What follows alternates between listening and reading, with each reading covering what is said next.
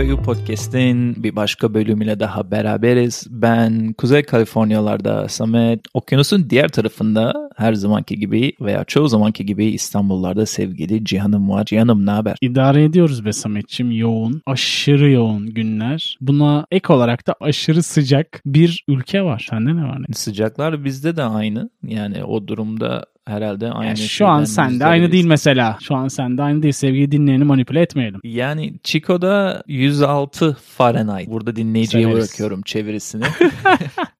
Ama şu an sen tabii Olacak. Chico'da değilsin. ben kaç ben kaçtım. Sıkı Evet. dinleyenlerin e, farkında olacağı gibi bir zaman zaman kaçtığımız dağ evimiz var. Onlardan yine o günlerden bir gün bugün. O yüzden biraz daha dediğin gibi serin bir hava var doğru diyorsun. Bu arada yani şey 80 diyeceğim. Fahrenheit'lar diyebiliriz. Evet doğru tutturdun 82 civar. Bizde Ee, şey Fahrenheit'te diyeceğim. yanlış olmaz. Şey Fahrenheit tecrübesi etmiş birisi olarak herhalde o kadar iyi tahmin ediyorsun diye düşünüyorum. Buralarda yaşamış biri olarak. Lafını Neyse. kestim buyur. Yok ne demek. Ee, şimdi bazen bazı bölümlerde türlü türlü zorluklar içinde kayıtlar alıyoruz ya bazen sesimiz yarı kısık oluyor bazen ne bileyim böyle işte maratondan gelmiş oluyoruz. Bunu salladım böyle bir şey yok. Ee, Bugün de benim laptopumun kablosunu getirmeyi unuttuğum için pilinin köşemin yani gözümün köşesinin ucunda pilinin geri sayımıyla savaştığımız bir kayıt oluyor. O yüzden de sevgili dinleyen lafı çok uzatmadan bu bölümün de sonuna geldik. Çünkü pilin bitmek üzere. Dinlediğiniz için teşekkür ediyoruz. Böyle hal vakit soralım ve bitirelim dedik değil mi canım?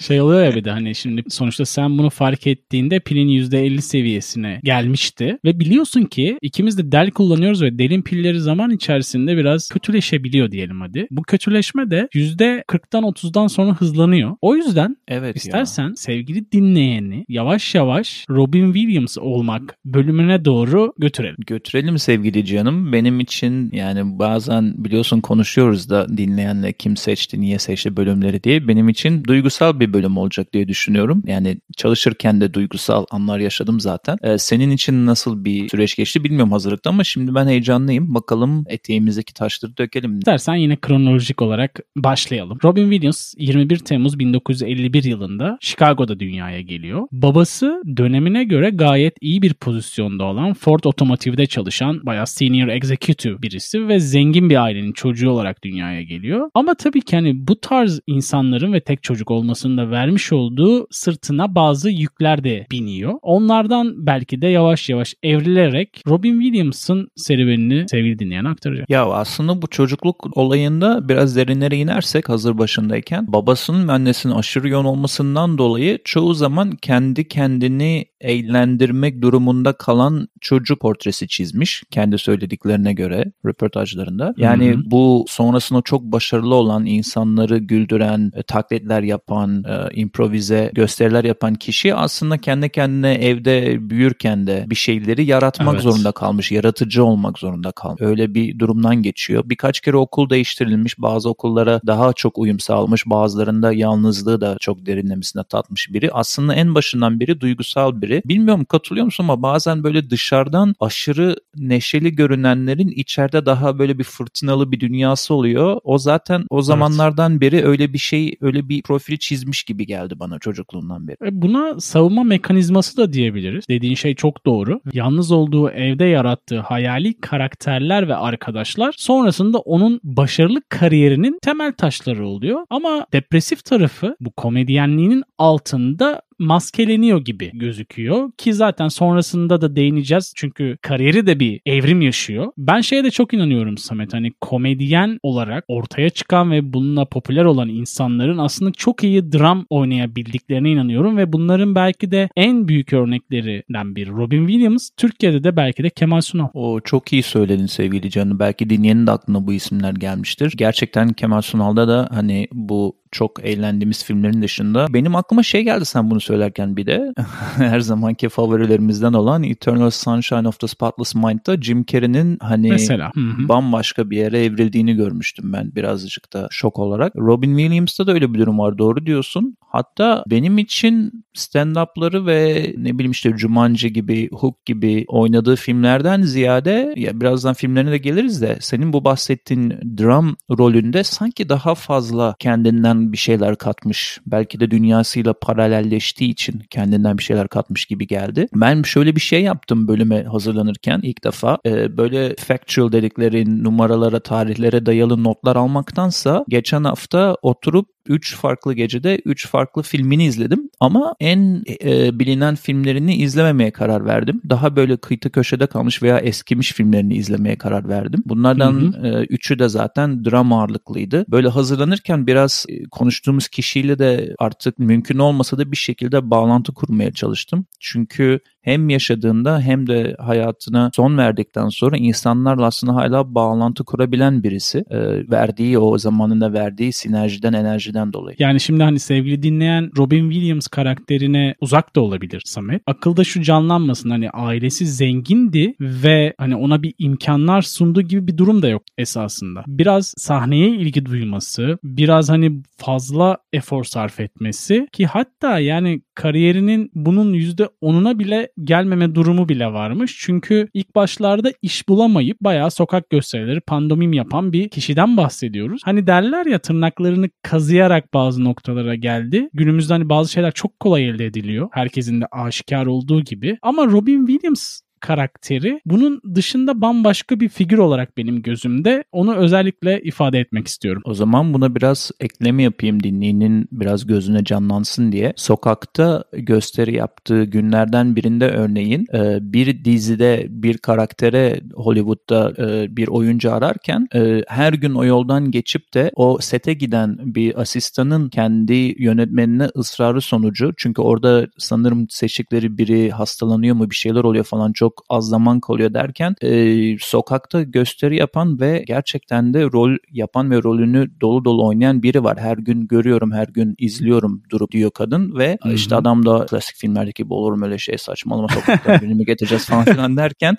şey diyor kadın hani de, denemekten bir şey kaybetmezsin al bir dene diyor. Öyle başlıyor aslında birazcık setleri de geçişi ama stand-up tarafında senin dediğin o kadar doğru ki bir stand-up'tan stand-up'a koşarken koşarken dediğimde böyle barlarda falan uğraşıyor. Özellikle San Francisco'da çok fazla gösteriler yapıyor. E, o dönemlerinde hafiften yükselmeye başladığında bu bar stand-up'larından daha böyle küçük theater dediğimiz işte 300-500 kişilik yerlere çıkmaya başladığında e, gazetelerden biri daha doğrusu magazinlerden biri kendi elemanlarından birini görevlendiriyor. Diyor ki bu adamda potansiyel var. Onunla röportaj yap birkaç tane gezisine git diyor. O adamın da yıllar sonra şimdi verdiği röportajda söylediği şu ya zamanında beni yolladılar Robin Williams'ı Uçak'ı takip et diye. O nereye gidiyorsa oraya gidiyordum. Ama her gittiğimiz en ucuz uçak, en ucuz otel, e, en kıytı köşedeki otobüsle falan gidiliyordu ve böyle hani bazen yemek yiyorduk bazen e, öğle yemeğini atlıyordu e, parasını cebinde tutmak için ve ben kendime şey demiştim. Ya ne kadar iyi işim var. Herhangi sıradan birini böyle takip edeyim diye bizim gazete bana para ödüyor diye düşünüyormuş. Hani nereden bilecek nerelere geleceğini olayın. E şimdi tabii ki de çok tatlı bir anı olmuş o. Ama senin dediğin o kadar doğru doğru ki tırnaklarını kazıya kazıya bu bar köşelerindeki stand-up'larda hatta zamanında kız arkadaşı ve eşi olan ilk eşlerinden bahsediyorum. Kişiler bile onun stand-up'lar arasında şovlarını hazırlanırken fikir ve beyin jimnastiği yaptığında en büyük ilhamıymış. Yani beraber karar veriyormuşlar. Bugün sahnede hangi konuları anlatalım diye. O kadar e, hani daha profesyonelleşmemiş zamanında kazıya kazıya bir yerlere gelen birisi aslında. Ama sonra biraz dark taraflara geçiyoruz. İstersen oralardan da bahsedeyim. Çünkü bu televizyona dediğim gibi setlere adım attığında birazcık um, nasıl diyeyim işler rayından çıkıyor Robin için. E zaten daha önce de aslında hani raydan çıktığı zaman dilimleri olmadı değil. Ama bir şekilde hani raya geri döndü diye de düşünebiliriz. Ama şundan da bahsetmek istiyorum Samet sen stand-up'lara değinerek çok güzel bir şey yaptın. Dönemi döneminde belki de stand-up'ların rockstarıydı. O dönemler hani şimdi Türkiye'de bu dönemler stand-up'lar böyle bayağı popüler oldu ama bahsettiğimiz Amerika yıllarında bunu bunun öncülerinden biriydi Robin Williams. Benzer şekilde benim araştırırken dikkatimi çektiği benim zamanında çok sevdiğim bir Alaaddin çizgi filmi vardı. Oradaki evet. cini seslendirmesiyle birlikte Robin Williams'ın. Bir taraftan da şeyin önünü açtı. Ünlü insanların animasyon ya da herhangi bir seslendirmeyi yapabilip bunu bambaşka bir seviyeye çıkarabileceğini gösterdi. O yüzden de Robin Williams hani hem stand-up'ıyla hem seslendirmesiyle hem oyunculuğuyla hem de sıra dışı hayatıyla, sıradan olmakla birlikte sıra dışı hayatıyla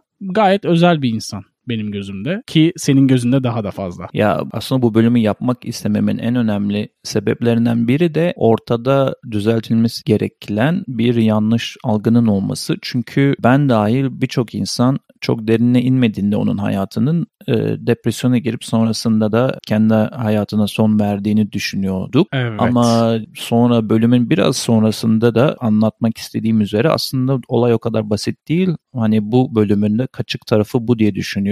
Ama şimdi bu rayından çıktı dediğim yere geri dönersem kastettiğim şuydu. Şimdi LA'ye bugünlerde o kadar olmasa da Cihan LA'ye gittiğin zaman o zamanlarda 80'ler 90'lardan bahsediyorum. Belli bir dünyanın içine giriyordun. Bu dünya nasıl bir dünya? Bütün aktörlerin, yönetmenlerin, modellerin e, çekimler sonrası kokainli esrarlı partilere gidip oradan ertesi sabah yine çekimlere gittiği bir hayattı. O da bu hayatın içinde aslında baya bir kayboluyor belli bir süre ve çok çok iyi arkadaşım dediği e, başka bir komedyen Belushi ile bir gün e, yine partilediklerinde bir otel odasında ki onu gören son insanlardan biri Robin Williams'tı. Belushi maalesef e, aşırı doz uyuşturucudan hayatını kaybediyor o gece. Williams oteli terk ettikten sonra. Bu işte 1982'de oluyor.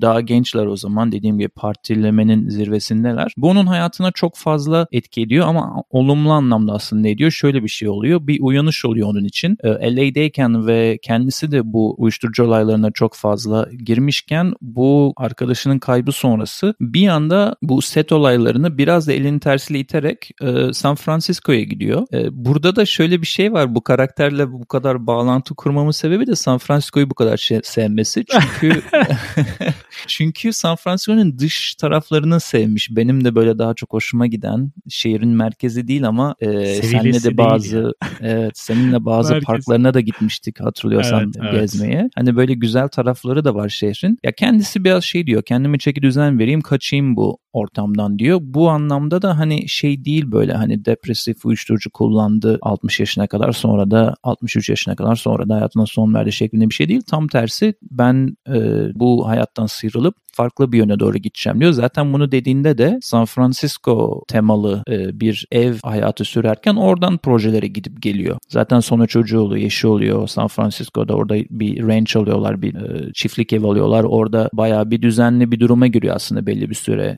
İlerisinde işinin fazlalaşmasından dolayı eşiyle boşanana kadar bayağı düzenli bir hayat kuruyor. O sırada da sober yani uyuşturucudan, içkiden arınan bir insan haline dönüyor. Ama sanki hani o süre sanılandan daha kısa sürüyor. Çünkü baktığın zaman hani figür ne kadar güçlü olsa da geçmişten o zamanlara kadar gelen kırılganlıklar diyebiliriz ya da hayatın ona çıkardığı şeyler onu aşırı yıpratıyor. Ve yine bir noktada yolu uyuşturucuyla buluşuyor. Değil mi Samet? Ya buluşuyor ama bence bu bahsettiğim ilk dönemdeki kontrolsüz ve raydan çıkma olayı olduğunu düşünmüyorum. Aslında dediğin gibi biraz birazcık da böyle başından geçenlerden dolayı daha bir yıpranmış bir hayat var. Çünkü bu çiftlik evinde eşiyle kurduğu hayat bittiğinde öz, işte eşinin dediğine göre aşırı yoğunluğundan dolayı onun ve eşinin de ev hanımı profiline dönüşmesinden dolayı bitmiş evlilikleri. Ama bittikten belli bir süre sonra eşiyle evliyken kullandıkları bebek bakıcısıyla beraber oluyor. Bu da çok kriz oluyor tabloidlerde, evet. magazinlerde evet. falan. Hani böyle Hı-hı. farklı seçimleri oluyor. Farklı zor zamanlardan geçiyor. E, işte dediğim dediğim gibi ölümler oluyor ama burada en vurucu şey aslında kariyerini birazcık toparladığında ve hayatını birazcık toparladığında kendisinin az önce başlarda bahsettiğim gibi kimsenin çok bilmediği ve ölümünden çok sonra ortaya çıkan bir hastalığının olması. Çünkü Robin Williams kendisi aslında hayatı tutunmak istiyordu ve birçok doktora gidip birçok testler oluyordu çok fazla kilo kaybettiği için.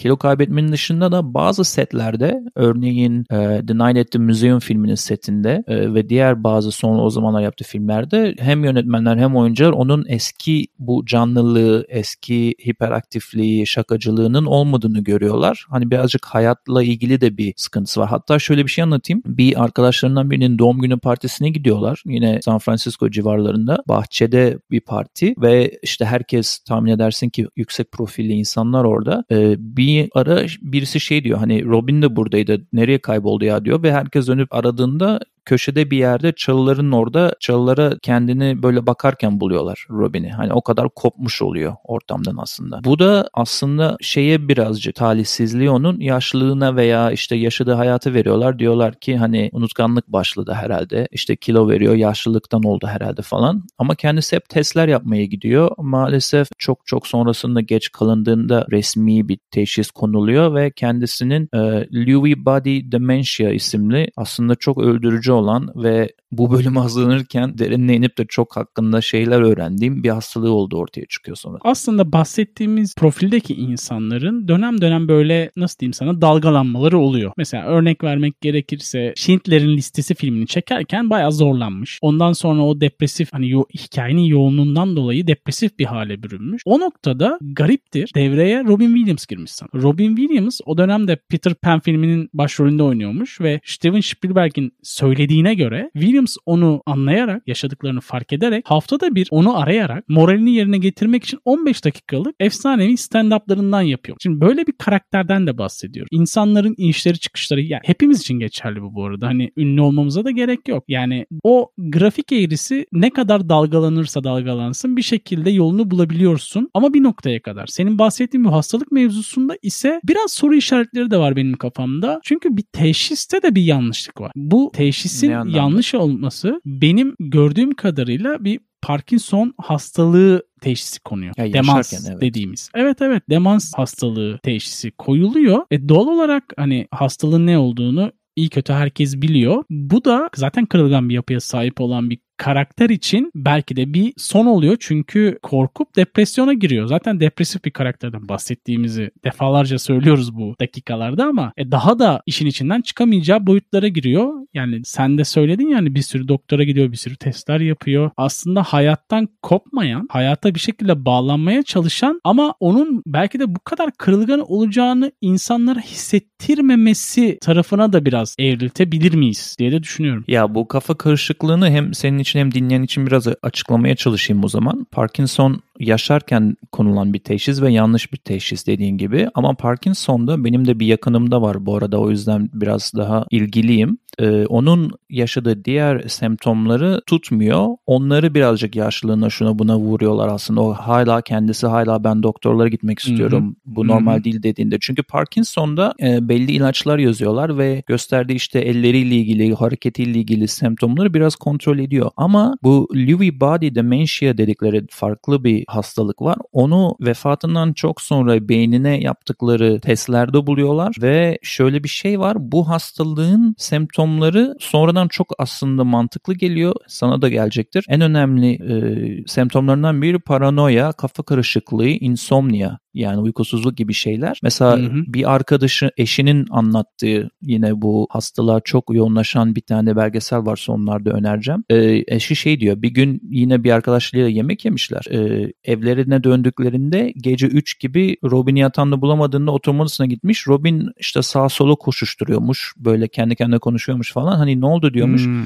Ya arkadaşım ölecek bu gece ve ona gitmek zorundayız demiş. O da demiş ki yok yok öyle bir durum yok. Hani biz daha yeni şarabımızı içtik, yemeğimizi yedik. Kendisi sağlıklı uyuyordur Hı-hı. hani gecenin ortası. Hani orada mesela diyor ki 2-3 saat konuşmuşlar sabah güneş çıkana kadar. Çünkü onu arkadaşını aramış, arkadaşlaşmamış, onu ikna etmeye çalışmış. Uyu, uyuduğu için açmıyor. Ölü falan değil. Hani bu eskiden gelen travmalarla beraber kafa karışıklığı, paranoya. Ee, mesela son çektiği filmlerden birinde yönetmeni 2-3 gecede bir gece 2, gece 3'te arıyormuş. Yani uyumadığı çok belli bu adamın. Ve şey diyormuş. Ya nasıl oynadın bugün? Bunu kullanabilecek misin materyalinde? Galiba filmin içine Hı-hı. ettim. Ee, özür dilerim eğer yanlış bir şey replikte söylediysem falan ve yönetmen şey diyor. Hani hiçbir zaman böyle bir insan değildi. Başka birisi gibi arıyordu beni diyor. Hani orada çok sonradan konulan asıl teşhisin bütün şeylerini gösteriyor. Zaten çok ilginç bir hastalıkmış. Çünkü belli hücrelerin e, beyin içindeki nöronları adeta e, teker teker yediği ve seni en sonunda işlevsiz hale getiren bir hastalık ve kendi hayatına son verdiği zamanda da bu pike yapmış bir durumda ve bu çok oluyormuş insanlara maalesef kafa karışıklığından Hı-hı. dolayı. Bir de hani bazen yorumlarda da okudum başka insanların yazdığı. Bazen şey de diyenler var. Hani o kadar senin dediğin gibi bunu saklamaya çalışan,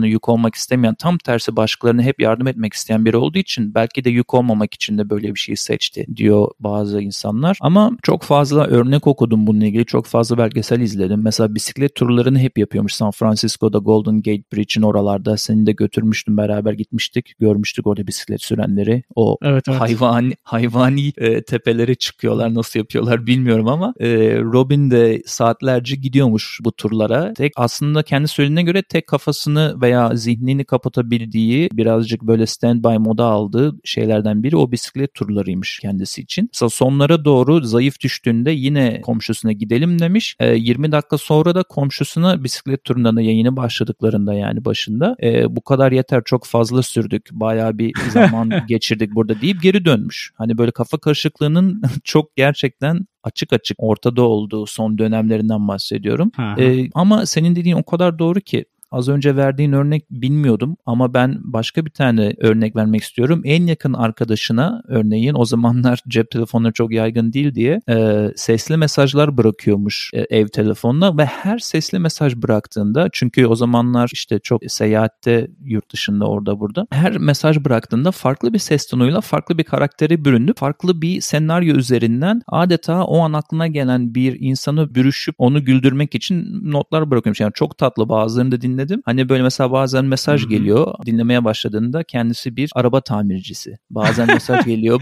bazen ya. bazen tuşa basıyorsun. Kendisi bir işte okul öğretmeni, bir çocuktan bahsediyor falan. Mükemmel bir improvize doğaçlama çok, yeteneği vardı. İnanılmaz. Çok güzel bir noktaya değindin. Notlarım arasında vardı aslında. Robin Williams için bin sesli adam tanımını gördüm bir makalede. Hı hı. Gerçekten de çok orijinal ve değişik bir insanmış. Ben herhalde ne öneriyoruz bölümüne bırakacağım bu bölüm biraz ekstra hafif uzun olabilir ama filmleri için söyleyecektim. Ama benim için de Ekşi Sözlük'te Werder 213 isimli kullanıcının yazdığı bir şey çok kalıcı oldu Robin'le ilgili. İnsan olmayı güzelleştirdiği için bu güzel insana hep borçlu hissedeceğim yazmış. Öneriyoruz kısmıyla bir kez daha sen dinleyin. Karşısındayız. Her zaman olduğu gibi bazen bölüm bazen bölüm dışı önerilerimizle karşındayız ve sevgili Samet hali hazırda burada. Şimdi kemerlerinizi sıkı bağlayın çünkü bu çok çok dolu bir öneri kısmı olacak bizim için. E, konu Robin olunca hem bölümle alakalı hem bölümle alakasız bir sürü şey var önümde. E, öncelikle bölüme hazırlanırken izlediğim 2014 belgeseli Robin's Wish. Bunu önerilere ekleyelim. Ondan sonra da bu bu arada ilk söylediğim onun son dönemlerine ve hastalığına odaklanan tamamen kısa bir belgesel bir saatlik. Ama bütün Hı-hı. hayatıyla ilgili şöyle nereden başladı çocukluğu, ilk zamanları, son zamanları, sahneleri bunları izlemek isterseniz uzun uzun. E, Robin Williams Come Inside My Mind 2018 yapımı belgesel. Bu iki belgeseli önermek istiyorum. Onun dışında da herhalde hiç söylemeye gerek olmasa da gerçekten artık klasik olmuş bir Dead Poets Society var 1989 Kesinlikle. yapımı. Kesinlikle evet. izlenmesi Ölü Ozanlar gereken. Derneği. Ben Türkçesini evet. daha çok seviyorum ya.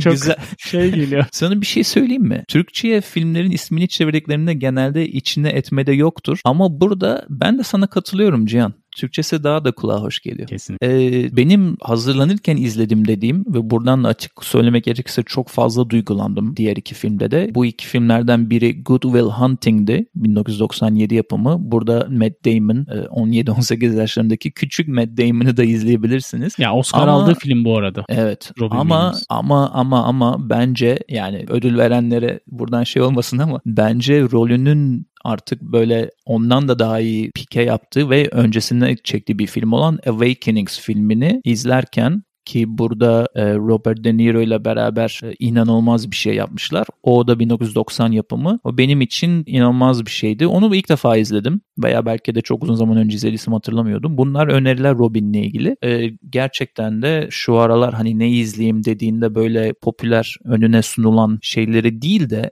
birazcık geçmişe gidip ustaların deyimi yerindeyse bize sunduğu şeylere bakmak isteyenler için bu öneriler önümdeydi. Onun dışında gururla sana ve dinleyiciye e, açıklamak istediğim bir durum var. Yine kitap okumaya başladım Cihan. Yine de neden kastım hiç zaten okumak için düzenli bir hayatım olmadı ama bu aralar biraz düzenli gibi çünkü bir 5 kitap yaklaşık 2 ayda bitirme şansına eriştim. Bunlardan bir tanesini önereceğim. Hatta yazarın Türkçe'ye çevrilen ilk veya ilk sanırım ilk veya iki kitabından biri olabilir. Alaska'nın peşinde kitabın adı. Yazarın adı da John Green. Bu kitap önerim olsun. Çok nadir, baya baya doğada nadir bulunan bir Samet kitap öneri olsun.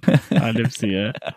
e tabi onun dışında da klasiktir. Şarkı eklemeden olmaz bizim listemize. Dinleyenler biliyor YouTube, Deezer ve Spotify'da bulunan. E, Teoman'dan Dedi Annem şarkısını eklemek istiyorum. Bir de araya bir tane de yabancı koyalım diyerekten Elliot Smith'ten Miss Misery şarkısını ekleyip bu dolu dolu neredeyse podcast bölümünün kendisi kadar uzun olan öneri kısmını bitirip sözü sana veriyorum. Özlemişiz böyle uzun ve derinlemesine olan önerilerini diyeyim ben de o zaman sevgili Samet'ciğim. Danke. Bende bir YouTube videosu aslında bir serisi. iki tane de şarkı var. Ee, videodan bahsedersem Sokrates dergi kanalında daha doğrusu Sokrates'in kanalında İbrahim Kutlu ile Hatıra Defteri diye bir seri başladı. Şimdi benim küçüklük zaman yani gerçi senin de küçüklük zamanının süperstarlarından biri olduğu için ve basketbol sever ve ayrıca da kişisel de sevdiğimden dolayı böyle süsleyerek gidiyorum. Baya keyifli ve böyle detaylar falan da var. Kariyer artı o dönemle alakalı basketbol dünyasıyla alakalı. Onu tavsiye ediyorum. Yaklaşık 10 bölüm falan olacak sanıyorum. Bir 5-6 bölüm yayınlandı. Ondan sonra ise iki tane şarkı var. Biraz klasik, biraz alternatif olmak üzere. İlk şarkı önerim Bob Dylan'dan Mr. Tambourine Man. Diğeri ise Andrew Van Weygarden isimli müzisyenden Nature Boy. Bunlar HKBO dinlencesi playlistlerimizde olacak sevgili dinleyen. Sevgili Cihan ve dinleyen aslında biraz depresif veya üzüntü içeren bir bölüm olsa da yaparken yine çok benim keyif aldığım bir bölümdü. Umarım sen de keyif almışsındır Cihan ve umarım sen de dinleyen, Kesinlikle. dinlerken keyif almışsındır diyelim. E, hkbupodcast.com'a uğramayı unutmayalım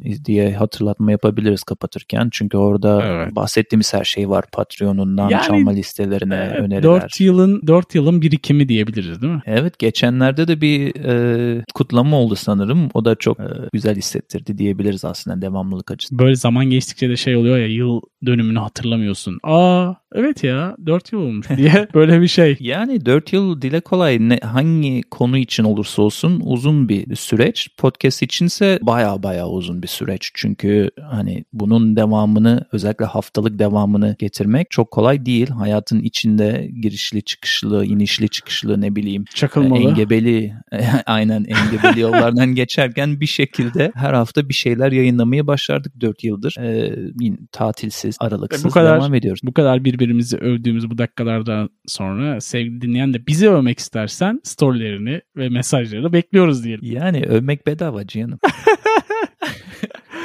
Her ne olursa olsun yolculuğa bizimle devam eden sen dinleyene çok teşekkür ediyoruz. Önceki sonraki beriki geriki belki ileriki bölümlerde tekrar görüşmek üzere diyelim değil mi Samet? Aynen öyle. Hoşçakalın. Hoşçakalın.